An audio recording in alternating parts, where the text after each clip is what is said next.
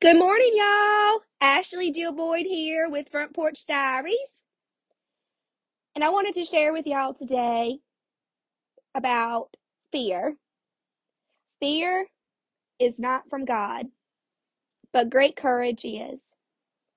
We must remain faithful and alert at all times. We have an enemy who brings many obstructions and is ready to destruct and destroy the plan that God has for your life. And along with the enemy, the devil, he also has his many, many demons to work for him. So just remain alert and remain faithful to the Lord.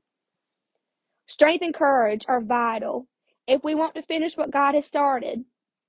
And we rely on Him for that.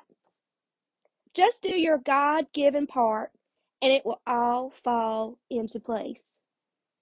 I encourage you to stay positive today and every day, no matter what you are going through, and that God is mightier and bigger than all of your problems.